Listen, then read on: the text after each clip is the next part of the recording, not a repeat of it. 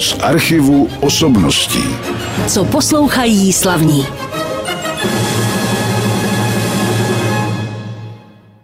Poznali jste určitě, milí posluchači, už první ukázku v pořadu z archivu osobností. Byla to předehra k baletu Šípková růženka Petra Iliče Čajkovského. Je to takové téma zla a dobra, jak o tom budeme hovořit za chviličku. Hrál Selected Saudiva Orchestra a řídil Anonimo Bartolino na této nahrávce a mým hostem je člověk, který, když jsem připravoval ten pořad, tak jsem věděl vlastně dopředu už, že budeme poslouchat výhradně baletní hudbu, anebo hudbu, na kterou se balet v těch případech tančil. Mým hostem je pan magistr Jaroslav Slavický, ředitel taneční konzervatoře hlavního města Prahy. Dobrý den. Dobrý den. Já jsem moc rád, že jste přišel do našeho studia. Přiznám se, že popudem k tomu pozvání bylo také to, že jste jen nedávno získal cenu za celoživotní mistrovství v oboru balet, tanec a pohybové divadlo, tedy cenu Tálie. Letos se neudělovaly takové ty tálie za výkony na jevišti, ale právě jenom tyto ceny za celoživotní mistrovství.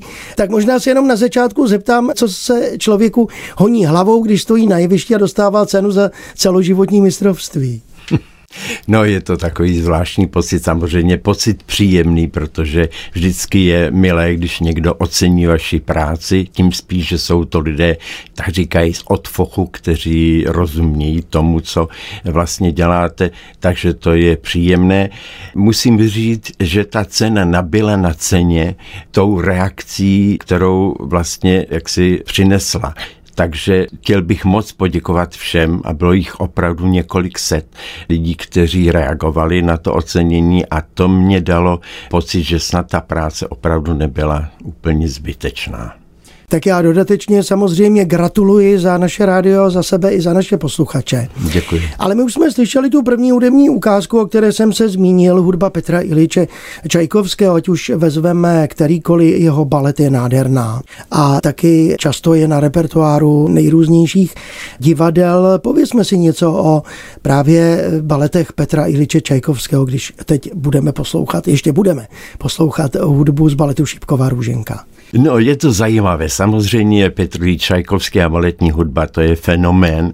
My jsme začali Čajkovským, mohli bychom si říct čím také jiným, ale mohli bychom samozřejmě začít jinými skladateli, jako byl Ludvík Minkus, Ricardo Drigo, Charles Adam, Cezare Puni. To byli skladatelé, kteří samozřejmě psali již baletní hudbu před Petrem Čajkovským a byli to skladatelé ve své době velmi úspěšní, protože balet byl nesmírně populární a oni měli jaksi velké množství přívrženců a byli opravdu populární. Byli to skvělí muzikanti, kteří psali hudbu vyloženě pro balet. Dneska se jí říká trošku tak pejorativně kapelnická muzika. ano. A je zajímavé, že Čajkovský vlastně chtěl získat popularitu trošku záviděl těm svým předchůdcům, protože právě díky té popularitě toho baletu on se chtěl také etablovat jako baletní skladatel. A rozhodl se, že napíše balet Labutí jezero to také učinil a premiéra byla roku 1877 ve Velkém divadle v Moskvě. Je zajímavé, že tu světovou premiéru Labutě jezera vytvořil český choreograf Václav Reisinger, který v té době byl hlavním baletním mistrem, dneska bychom řekli šéfem baletu Velkého divadla v Moskvě. Obecně se říká, že ta premiéra nebyla úspěšná. Ono to není tak úplně pravda, protože se odehrálo 40 repríz během asi pěti let, což když si představíme, že to byla opravdu původní novinka, tak zas tak velký neúspěch to nebyl. Ano, já myslím, že mnozí dnešní současní sledatelé by byli rádi, kdyby se tak často ta jejich díla uváděla. Nicméně Čajkovský byl nespokojený, nebyl jaksi nepřinesl přinesl mu to, to očekávané uspokojení a řekl, že už nikdy žádný hmm. balet nenapíše. Ale jak se říká, nikdy neříkej nikdy a tak taková vlastně šťastná okolnost se přihodila roku 1888, byl v Praze na pozvání Antonína Dvořáka, dirigoval zde několik svých koncertů a také v Národním divadle bylo uspořádáno představení, jehož součástí bylo uvedení druhého jednání Labutí jezera v choreografii tehdy, a je to vůbec velká postava českého baletu na přelomu 19. a 20. století Augustina Bergera, který tančil prince a Odetu tančila jeho manželka, italská prima balerina Giulietta Partrinieri. A Čajkovský si napsal, je to už dnes takový dost známý, eh, jaksi citát, že zažil okamžik absolutního štěstí. A to snad potom, jak se mělo vliv na to, že to nikdy neplatilo. A když se vrátil do Petrohradu, tak Ivan Vsevoložský, což byl generální intendant carských divadel, mu nabídl, aby se podílel na přípravě inscenace Spící krasavice Labelová Dormo. A Čajkovský na základě snad toho dojmu z pražského uvedení druhého jednání Labuť jezera přislíbil. A vzniklo zde vlastně, dá se říct, taková první kolektivní spolupráce, protože Čajkovský ve spolupráci s Máriem Petipou, který byl choreografem této inscenace, vytvořili dílo, které už na své premiéře mělo obrovský úspěch. Ivan Sevoložský byl nejenom autorem libreta, ale také autorem kostýmní a scenické výpravy a dokonce se říká, že Petipa určoval Čajkovskému, kolik taktů má mít, která variace, v jakém charakteru a tak dále. A Čajkovský snad pod dojmem toho, že je to skutečně specifický obor, si nechal poradit. A vytvořil nádhernou hudbu, hudbu symfonickou, což už bylo také v Labutím jezeru a to byl vlastně asi důvod toho neúspěchu, protože on se tolik odlišoval od těch skladatelů, o kterých jsme tady předtím hovořili a tehdejší kritika vlastně po tom Labutím jezeru říkala, že ta hudba je nudná, fádní, že jsou tam takové zvláštní motivy. On vytvářel skutečně motivy jednotlivých postav a to jsme také měli možnost vidět vlastně nebo slyšet, lépe řečeno v té první ukázce, ten motiv Karabos, čili obecně zla a motiv Šeříkové víly, obecně tedy dobra.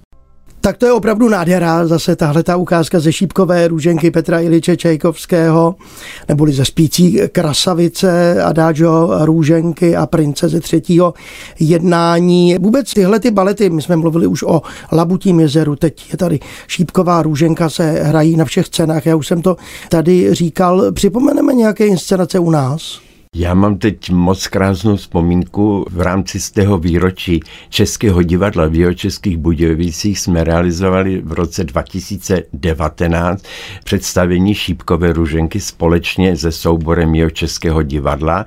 Premiéra byla v květnu roku 2019 a potom jsme uváděli vlastně pět představení na otáčku, jak se říká v Českém Kromlově, což musím říct, že je úžasná příležitost pro každého jeho tvůrce, protože to představení dostává jakýsi další rozměr, který nikdy nemůže mít na scéně jakéhokoliv divadla. To byl nádherný zážitek. Bohužel v roce 2020 se ta představení nekonala, ale letos v roce 2021 jsme opět uvedli čtyři představení a jednu veřejnou generálku s jeho českým divadlem Českých Budějovicích v té inscenaci samozřejmě vystupují solisté divadla jeho českého a doplněný to obsazení je 29 studenty naší školy, což je také úžasná možnost pro ně získat jevištní zkušenosti. Samozřejmě já ještě jenom připomenu, že váš syn Lukáš je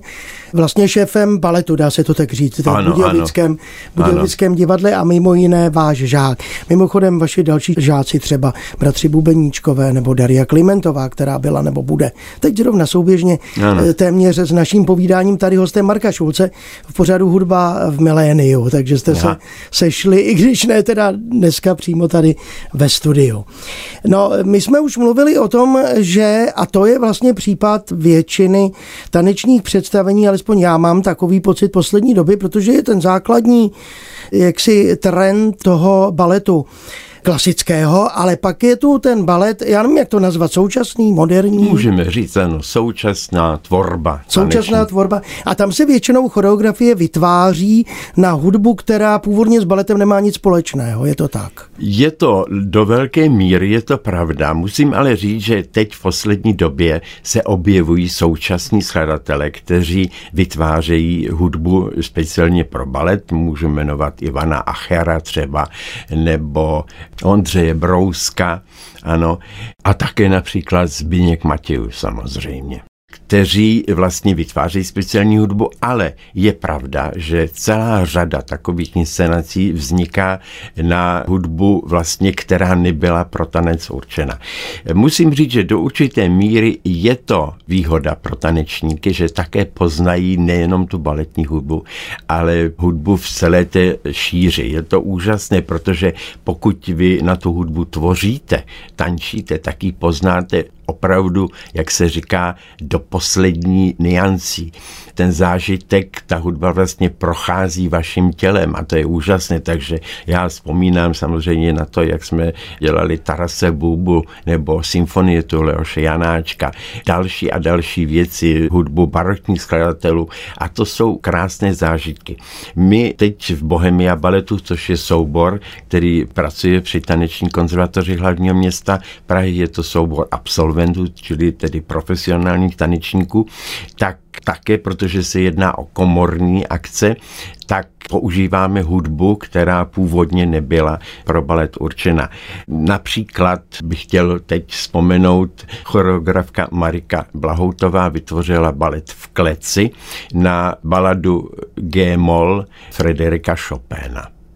A my si teď poslechneme, vy jste mi říkal, že ta vaše nahrávka byla se Světoslavem Richterem, Richter. ale my jsme vybrali Ivana Klánského. Výborně. Já teď už se tedy nebudu vracet představení, ale řeknu, že jsme od Ivana Klánského v jeho interpretaci poslouchali část Chopinovy balady G-moll, protože se nám nevyšla celá do našeho vysílání. Mým hostem je Jaroslav Slavický, ředitel taneční konzervatoře hlavního města Prahy a taky vlastně choreograf a asi režisér Bohemia baletu, je to tak? Ano. Který byl založen, vy jste už od roku tuším 1996 ředitelem Ano. taneční konzervatoře hlavního města Prahy a ten Bohemia Balet jste říkal, že je složen z absolventů této školy. Nejenom z této školy, členy byli i absolventi jiných škol, ale v tomto roce jsou to opravdu absolventi naší školy. Ten soubor působí od roku 2009 a to díky podpoře magistrátu hlavního města Prahy, ministerstva školství a dalších organizací, čili je to profesionální soubor. A my samozřejmě se snažíme pro tento soubor vytvářet specifickou dramaturgii, která vlastně dává možnost těm členům se dále rozvíjet. Ten Bohemia balet je jeden z takových, jak se dnes říká, mladých baletů, kterých působí po celém světě velké množství a je to takový most mezi školou a profesionální praxí. A tak třeba i my se ale snažíme, abychom tvořili na hudbu současných skladatelů, a mám radost, že člen Bohemia baletu David Lampard se ujal baletu Anna Karnina. Je to taková komorní verze v 35 minutách, vlastně vytvořený takový dramatický balet pouze od těch třech hlavních postavách, Aně Kareninovi Vronském a jsou tam dvě dívky, které jak si vytvářejí tu společnost celkově a malý Serioža. No a posluchači budou mít možnost si část té hudby teď poslechnout za chviličku na rádiu Klasik Praha. A já se jenom zeptám, vy mluvíte o těch eh, vlastně už profesionálech a profesionálním souboru. Jaké možnosti mají děti, které studují na škole se uplatnit? Je to tedy výhradně při těch školních představeních? Tak samozřejmě je to při školních představeních, ale my také používáme studenty vyšších ročníků právě při představení Bohemia baletu, kdy je třeba rozšířit to obsazení. A samozřejmě je to potom spolupráce s Národním divadlem, kdy studenti vystupují v některých představeních Národního divadla.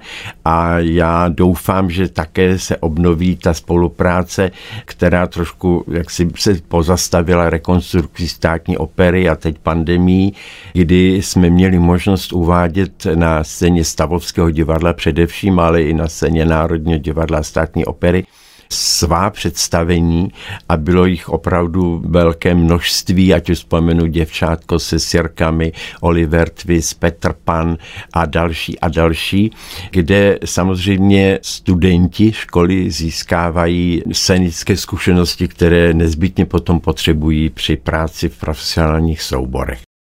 Já doplním samozřejmě interprety, to se slučí k této ukázce z baletu Anna Karenina na koncert fantazii pro klavír, smyčcový orchestr a bicí nástroje, současné české skladatelky Jindry Nečasové Nardely. Klavíristu znáte dobře, je to Tomáš Výšek. Iva Fleischmanová Butler a Mark Butler hráli na housle a Praga kameráta tento soubor vedl Pavel Hůla. To byla jedna ukázka z práce Bohemia baletu. Já se ještě zeptám na jednu věc, než se ještě k Bohemia baletu vrátíme k další ukázce. Jak je to třeba s nějakou spoluprací? Vy jste říkal, že to je i z jiných škol. Uvažuje taneční konzervatoř nebo dělá nějakou spolupráci taky třeba se zahraničními školami? Vyměňují se nějak představení nebo probíhá něco takového? Určitě, měli jsme velmi širokou spolupráci, samozřejmě teď všechno se pozastavilo ty poslední dva roky, ale vystupujeme my na koncertech různých škol po celé Evropě, zrovna tak zvu zase studenty těch partnerských škol, dá se říci, k nám na vystoupení v Praze. Pořádali se i výměny zájezdy například do Barcelony, do Hágu, do Varšavy a zase tito žáci těchto škol byli u nás. Takže snažíme se samozřejmě tu mezinárodní spolupráci jak si udržovat. Je to nutná záležitost nebo velmi prospěšná záležitost. Doufejme, že až se ta pandemie nějakým způsobem zvládne, takže budeme pokračovat, protože teď jsme například už v minulém roce měli být na světovém festivalu v Tojamě, který se odložil a teď byl přeložen až do roku 22 byli jsme tam už sedmkrát v Japonsku, byli jsme osmkrát v Kolumbii, ten festival se konal minulý rok online. Uvidíme, jak to všechno bude příští rok, jak se ta situace bude hmm. vyvíjet. Ale vy jste, já se vracím k Bohemia baletu teď opět, nebo zůstáváme u něj lépe řečeno, protože jste přinesli ještě jednu ukázku. Tohle je skladba vlastně taneční, která bude znít, ale vy to řeknete sám teď, takže tam asi se s tím lépe pracuje, když je to taneční skladba. No, ona je to taneční skladba, je to La Valse Ravelův, čili samozřejmě je to taneční skladba, ale také nebyla jaksi zamýšlena, zamýšlena ano, pro balet, ale já jsem rád, že se tato nádherná hudba vlastně objevuje v repertoáru Bohemia baletu v choreografii pana Zdeňka Prokeše, který původně vytvořil pro divadlo Josefa Kajetána Tyla v Plzni. A my jsme vlastně tedy dostali práva na to uvést i v kostýmech pana Josefa Jelinka a máme na repertoáru La Vals, který je po choreografické stránce velmi náročný a zase dává pro členy Bohemia baletu další úkoly ve splnění interpretačních nároků. My teď posloucháme v této fázi našeho pořadu s mým hostem, panem magistrem Jaroslavem Slavickým, ředitelem taneční konzervatoře hlavního města Prahy, ukázky z tvorby Bohemia baletu, tedy ukázky hudby, která je k té tvorbě použita. Já se teď ještě možná zeptám na školu jako takovou, protože my jsme hovořili, že ta škola, kolik vlastně má let škola? No, připomínali jsme si v minulém školním roce 75 ano. let výročí. Ona to byla připomínka taková vlastně smutná, protože nic se moc nekonalo, takže obyčejně akce, které se u příležitosti takového výročí konají, se nekonaly. No. Ale jsem moc rád, že Česká televize natočila dokument o taneční konzervatoři právě u příležitosti 75. výročí. Nakonec se podařilo i jak si realizovat aspoň dvě poslední představení ve Stavovském divadle v Černu, takže přece jenom trošku jsme si to výročí připomněli a také vydáme almanach, který každých pět let vydáváme. Je to takový souhrn vlastně akcí a všech informací o škole. A jinak se samozřejmě můžete taky podívat na webové stránky školy, kam jsem nahlížel. Ano, my jsme se snažili zprostředkovat divákům přece jenom nějaké informace. Dělali jsme den otevřených dveří online, dělali jsme setkání s Bohemia baletem a se studenty školy, streamovali jsme některá představení a udělali jsme potom takovou velkou retrospektivní přehlídku představení vlastně od konce 90. let až po současnost, což bylo přes 4 hodiny materiálů a musím říct, že vlastně s tím zpětným pohledem jsem si říkal, jak je možné, že jsme to všechno realizovali. To je pravda, to je pravda, protože jak probíhala výuka na dálku? No, to bylo, to se nedá. To se opravdu nedá v tom tanci, to není možné a musím říct, že teprve nyní se vlastně ukazuje, jak moc to těm studentům chybí. Ano, protože teď, když jsme najeli jako na ten normální systém, kde už musíme vyžadovat určité plnění těch osnov a těch nároků, tak se ukazuje, že tam jsou jaksi problémy, protože oni vlastně rok necvičili, ano, protože to online cvičení to je jenom takové udržování se v jakési fyzické kondici, hmm. nelze vlastně realizovat ty nároky toho učebního plánu. Dobře, pojďme k další ukázce, co jste vybral teď. A to, co tančil asi Bohemia Balet. No, já musím říct, že jsme se minulý rok dohodli s paní Hanou Literovou, která už pro nás vytvořila některé krásné choreografie, že bychom realizovali takové taneční pásmo na šansony paní Hany Hegerové. A vlastně u příležitosti jejich 90. narozenin. Bohužel tedy těch 90. se paní Hegerová nedožila, ale my jsme realizovali to představení, jmenuje se Penziona předměstí a je to skutečně, já těžko hledám slova, protože to spojení geniální paní Hany Hegerové s tou choreografií je skutečně úžasné. Myslím, že se podařila dobrá věc a tak přestože vlastně devadesátiny tedy se neslaví, tak myslím, že můžeme připomenout paní Hanu Hegerovou takovým hezkým představením. Penzion na předměstí, píseň, kterou zpívala Hanna Hegerová, zase by dokreslovala, kdyby ta možnost byla. V rozhlase není tuto ukázku, ten obrazový věm a už je tu závěr našeho pořadu s panem ředitelem Jaroslavem Slavickým. Pane Slavický, na závěr bych se chtěl zeptat, co třeba v poslední době se vám povedlo, nebo co jste naposledy dělali, co chystáte nového? No, povedlo se nakonec realizovat balet Popelka v rámci absolventského představení v červnu. My už jsme to měli dělat minulý rok, to nebylo, kdy kolega Jiří Horák vytvořil na Prokofjevovu hudbu choreografii baletu. Trošku jsme to zkrátili, takže je to představení, které trvá hodinu a půl a myslím, že je to báječná příležitost pro studenty i členy Bohemia baletu, protože oni tam také samozřejmě tančí. Podařilo se nám získat spolupráci s panem Josefem Jelínkem, což samo o sobě je velké plus té inscenace. A tak jsem moc rád, že vlastně se podařilo nakonec realizovat takové velké představení, kde dostávají zase příležitost studenti školy. A musím říct, my jsme třeba teď v nedávné době byli v Nymburce, jenom chci říct, měli jsme dvě představení a je úžasné, že během jednoho dne přijde v Nymburce na představení téměř 800 lidí. No to je úžasné. To je opravdu úžasné, už jsme tam byli po 16.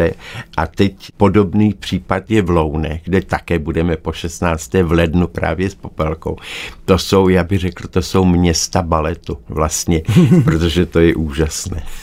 Tak já vám přeju, ať se takhle daří dál, nejenom Bohemia baletu, ale samozřejmě taky celé škole, tedy taneční konzervatoři hlavního města Prahy, odkud přišel ředitel této školy, pan Jaroslav Slavícký. Já taky moc děkuji za hudbu, kterou jste vybrala. A no a na závěr asi to bude popelka Sergeje Prokofěva. Určitě ten nádherný valčík, který všichni znají, protože Prokofěv to je další genius nejenom hudby, jak obecně, ale hudby hudby baletní.